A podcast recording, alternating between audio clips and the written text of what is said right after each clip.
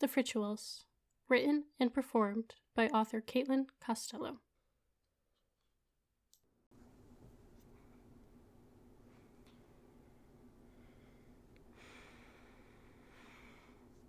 Chapter 28 Lyra The murmured voices of Philippe and Paulo fade as Lyra moves down the mountain closer to the stone building hidden at the bottom of the hill. One of the large windows lets out the soft golden light of candles onto the ground outside, illuminating her path through the trees as she draws near to it. Lyra kneels in front of the large oak door and gives it four sharp knocks. She then bends her head and laces her fingers in her lap and waits for the door to open. She does not move when she hears the soft pad of the elf to the door, or when his shadow falls on her as he looks out at her through the window. Nor does she move when the door creaks open. These people are all about tradition and ritual. Should you break it, they would not be as willing to help you. Rise, my child. Lyra stands, but keeps her head and eyes down. Why have you come to me, my child? My friend is gravely ill. She has been poisoned by the hand of darkness. I fear for her. How did this come to be? She was kidnapped, and during our rescue, she was poisoned. The elf pauses, mulling over this information. Why was she kidnapped? Lyra slowly looks up at him, exposing the soft yellow spirals on her skin. Because she is like me. We are the Rituals. She is the Aqua Ritual. My child, where is your friend? He gasps. Why did you not bring her straight here? Lyra looks back down. Because she is human. I didn't want her and my companions to use up the energy if you cannot help her, but you and your home were the closest that could save her. The elf pauses and a shadow falls over his face. The girl is still on the mountain. I came down alone. My friends do not know where I have gone. I beg of you to help her. Is not having the name of a ritual bestowed upon you not legitimizing? Does this not mean she has the honor of our people? Again the man pauses. Do we know her ancestry? As you say, she has been blessed with the name of ritual. But I must ask as a healer, for some of our methods would not work on the child of man. It doesn't take long for Lyra to form an answer. No, there's not been a moment to talk about home and what it is like before, or what the future holds. Then we will go forward with caution. We will test the waters carefully. Fetch your friend. You've spoken with confidence and wisdom. You've done well by your title of ritual. Lyra bows deeply until her braid falls over her shoulder. Thank you so much for your kindness and giving spirit. I will be back with my friend in a short time. Again, many, many thanks. Lyra turns and speeds through the night back to her friends, praying she wouldn't be too late.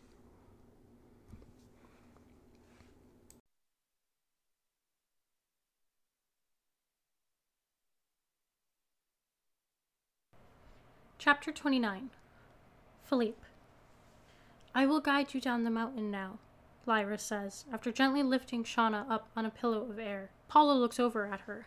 How did you learn about this place, Lyra? Lyra pauses, staring hard into the woods in front of her. Shauna drops a few inches as Lyra's concentration is broken. Memories crash through her mind in waves. I. It's hard. It was my family. My brother brought me here. He was sick too. The words stutter from her lips. Paulo puts a hand on her shoulder. Please, I understand. She takes a deep, calming breath. No, I should tell my story. It might help me. I have been alone for a long time. Maybe once we get settled. She turns to Philippe. Do you happen to know if Shauna has any elven in her? Her father or her mother? Philippe laughs. Her father is most definitely not elven, but her mother might have had some elven blood. She was an elegant woman. She had the elven look, but in a way that some would call flawed. How was she flawed? Lyra asks. Well, where your skin is clear, hers had a slight splash of freckles across her nose. Her hair was like Shauna's, pale gold, but it had a bit more of a brassy tone to it. I see, says Paulo. She had the beauty of our race, but the softer beauty of man. Yes, she was a beautiful woman. Why do you ask? Lyra pauses while she guides the trio around a tree and some brambles. Some of the methods our people use are very dangerous for the race of man. The wrong herbs could kill her. Philippe stops short in his tracks. Is this wise? They are our only hope. Come on, We need to hurry. They are expecting her. They walk on in silence, hurrying along, ignoring the tug of branches and brambles that tug at their clothing. Slowly, the lights come into view. Lyra, are we here? Yes, my son, the elder elf says. Philippe bows low, following Lyra's actions. My children, before I can begin, I must remind you that you must never speak of this place. We are a place of peace and solitude, separate from the rest of the world. I would not want the chaos of the world to taint this place. Philippe and Paulo nod. If I may, sir, Philippe asks. The elf nods. What makes this place so special? Is it some holy ground? The elf pauses in the doorway and looks at the trio, deciding whether or not they are worthy of learning the true significance of this place. The pattern on the faces of the other three prove that they did. He was born here, the one who started all of this. Paulo freezes as he steps over the threshold. You mean Matrin? Matrin was born here. Yes, my son. The elf who is your ancestor, who you derived your powers from, the last of the Rituals, was born in this cottage. He lived here for a time before moving to Cabanneral Lake for his training. He turns to Philippe. Our people are very different. We do not have as many children nearly as often as you. For us, each birth is a special blessing. For some, these places of birth are considered holy. This cottage, in particular, represents so much more than just the birth of one elven child, but one who would start the road to an age of peace between our two races. Philippe bows low. I now understand the full import of this place. Thank you for sharing it with me. He stands and pauses before continuing. Sir, if I may ask one more question, may we know your name? I am Amicus. Now hurry, let's get your friend inside. Amicus put a hand under Shauna's neck and the other behind her knees.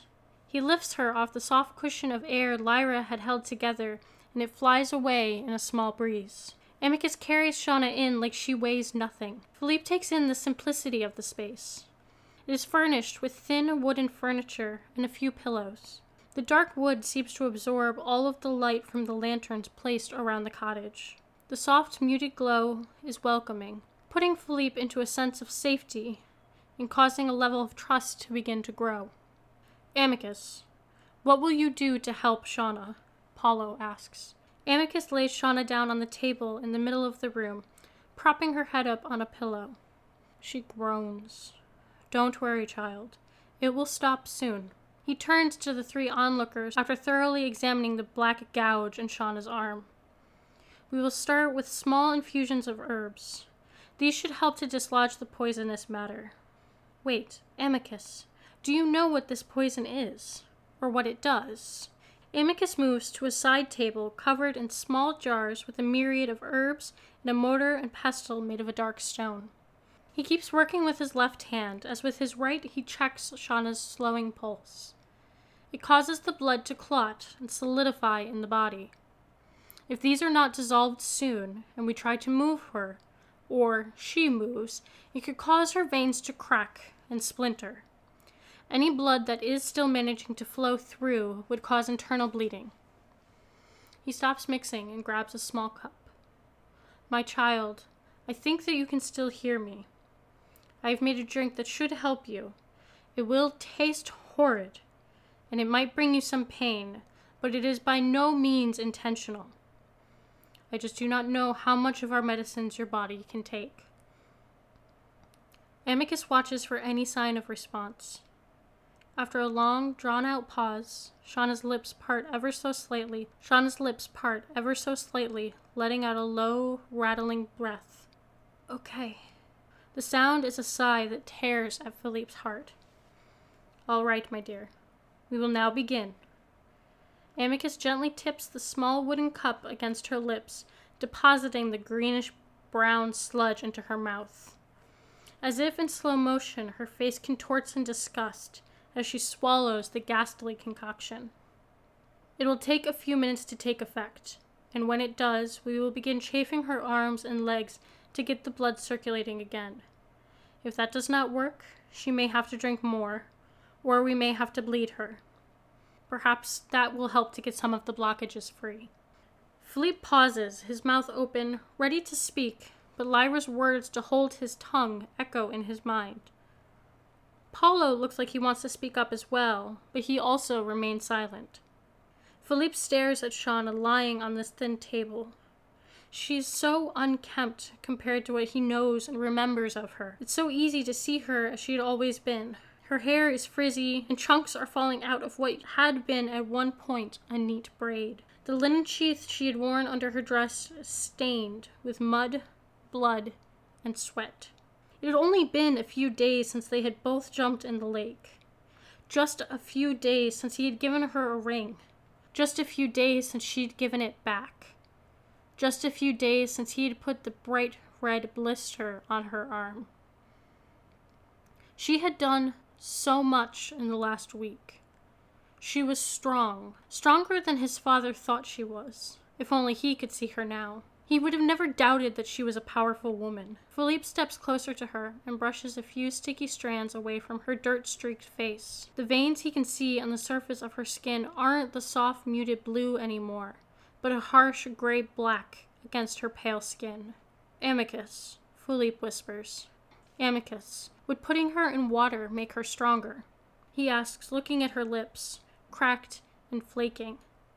It looks like she is drying from the inside out the black veins outlining where she would crack like porcelain. That might just help, the elf conceded after mulling the thought over in his mind. I will go fill a tub with water. You go and start to try chafing her wrists and ankles. Philippe takes her hand and begins rubbing where her hand met her wrist in small circular motions. Her fingers are stiff and cold. It's very discouraging. It makes it feel like she is already dead. Not already. She isn't going to die. Under his hand, he can feel the skin slowly beginning to warm. She will be okay, Lyra murmurs from down by Shauna's ankle. Philippe nods, but his throat feels too thick to speak. He doesn't want to lose her again, but did you get her back? The little voice says in the back of his mind. He forces the voice away. He doesn't want to listen to him. They would talk about how things were when she woke up. Philippe, stop, Paulo says, pushing Philippe away from Shauna. He's shocked. Why would Paulo shove him away like that? Then he sees his hands. Small flames dance along his fingertips. His eyes jump to Shauna's red, raw skin. The previous burn he had given her on her shoulder was just beginning to fade. Now she has a matching burn on the other side. I. I just. he splutters. Philippe, Amicus says, following two elves who carried in a bathtub filled with water. Your powers are most strongly linked to your emotions. You must always be wary of them, but at this moment, they can be of some use. I can put a salve on that burn later, but I need your fire now. This water is from the river. Philippe reaches out to touch it, and the water hisses for a moment, but the water wins and the flames on his fingers are put out and the cold sinks into his skin. You see, I fear that putting her in the cold water will help to solidify her blood. But what if the water was warm? We do not have time to boil each pot individually. I can't control it, Philippe interrupts. I could burn down this whole building. Have you ever tried to focus your power, my son? Well, no, but try. If it fails, we have a whole tub of water here. Philippe shrugs, but still doesn't feel confident at all. Focus on heating just the surface of the water. I will stir.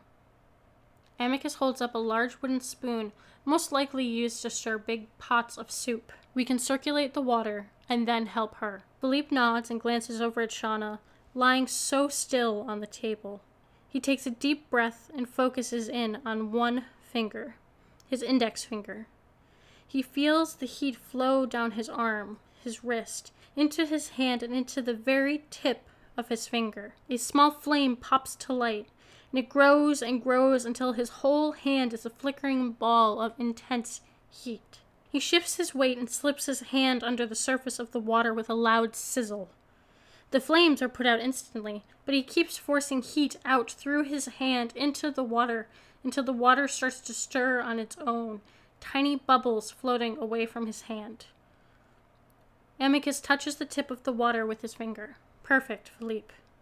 Now go rest. You will need it. Philippe feels the weight of the magic fall on him in waves. His body feels like it is the tub, with all the water pressing down on his chest. As he slumps down beside the tub, the other three gently lower Shauna into the water. Please let this work, he mutters, before falling into a deep sleep. Hi everyone, I wanted to pop in and let you know until all the stars are found, my newest book is now available. Click the link in the show notes to see where you can pick up the book today. Hi everybody, this is Caitlin Costello, the author and narrator of The Rituals. If you've enjoyed this podcast so far, please leave a review or rating where you listened. It really helps to get the podcast in front of more people. If you can't possibly wait for another episode of The Rituals, fear not, because the full audiobook is now available. A slew of stores, including Google Play, Apple, HiBooks, Scribd, Chirp, Kobo, Walmart, audiobooks.com, and Nook Audiobooks. And it's being added to more stores every single day. It's also available at your local library, so if you request it from your library, they should be able to get it into their system. Thank you so much for listening, and I'll see you next week. This has been a production of The Rituals, written and performed by Caitlin Costello. Text copyright 2018 to Caitlin Costello. Production copyright 2020 Caitlin Costello.